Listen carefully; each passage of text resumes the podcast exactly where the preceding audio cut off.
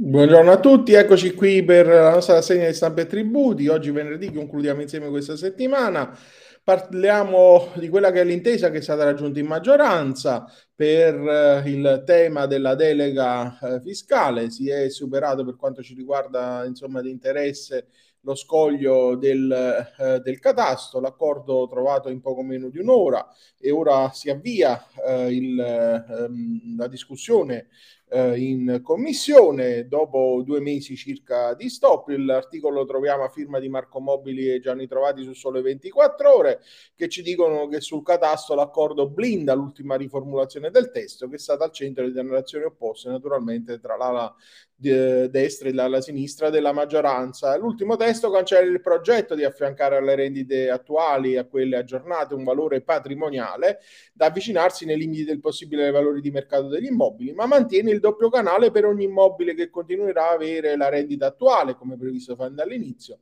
e che si vedrà attribuita anche una rendita ulteriore da definire sulla base dei criteri previsti dal DPR 138 del 98 e da questa finestra rientra il riferimento ai valori di mercato cacciato dalla porta perché per quel DPR sono proprio loro a guidare la definizione delle nuove rendite insieme ai canoni medi annuali. La rendita ulteriore, in ogni caso, comunque sottolineano, non cambierà gli imponibili su cui si calcolano l'IMU e le altre tasse immobiliari.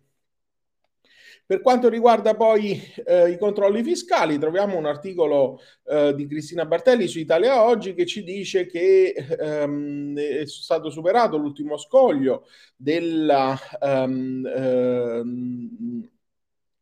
dell'avvicinarsi dell'intelligenza artificiale nell'utilizzo dell'accertamento tributario e il Consiglio dei Ministri eh, ha approvato quello che è uno degli ultimi step ehm, degli obiettivi fissati col PNRR. Il titolo dell'articolo è Controlli fiscali con l'algoritmo, uno dei 30 obiettivi di giugno dell'attuazione del Piano Nazionale di Ripresa e Resilienza e i controlli fiscali con l'intelligenza artificiale sono più vicini, manca solo il via libera, l'ultimo del garante della privacy alla pseudonimizzazione trasmissione dei dati da parte dell'Agenzia delle Entrate per il via libera a una nuova generazione di verifiche fiscali partendo da liste selettive meglio definite. Questo è uno degli step che la Presidenza del Consiglio dei Ministri ha eh, aveva inserito nell'ambito del, eh, dei traguardi da raggiungere appunto per il PNRR. Troviamo poi su Italia Oggi un'interessante presa di posizione dell'Istituto Nazionale dei Revisori sul DDL di riforma della giustizia tributaria eh, che appunto sottolinea come l'aver previsto la sola laurea in giurisprudenza in buona sostanza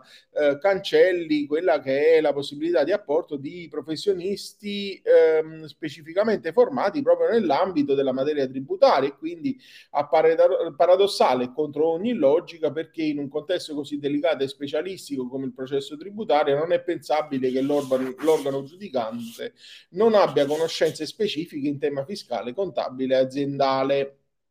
ad affermarlo il presidente dell'INLR eh, Ciro Monetta. E infine ehm, ci occupiamo di due temi, quello del eh, sisma 2016 com- che vede il rimborso per il 2020 del minor gettito di imposte e canone sulla pubblicità TOSAP e COSAP che è in corso di pubblicazione sulla Gazzetta Ufficiale, il decreto del Ministero dell'Interno che eh, ripartisce i fondi tra eh, i comuni delle regioni Abruzzo, Lazio, Marche e Umbria che sono interessati dagli eventi sismici e poi eh, l'articolo di Sergio Trovato su Italia Oggi, la Cassazione giustifica critica la decisione dei comuni, si tratta di attività imprenditoriale per i bed and breakfast, tariffe della Tari ad hoc. Um, l'ordinanza 15.545 del 16 maggio 2022 ci dice che i comuni possono deliberare tariffe tari particolari per le unità immobiliari adibite ad affittacamere e bed and breakfast, perché queste vengono svolte attività ricettive di ospitalità e somministrazione di alimenti e bevande come negli alberghi e quindi queste attività possono essere assimilate a quelle degli alberghi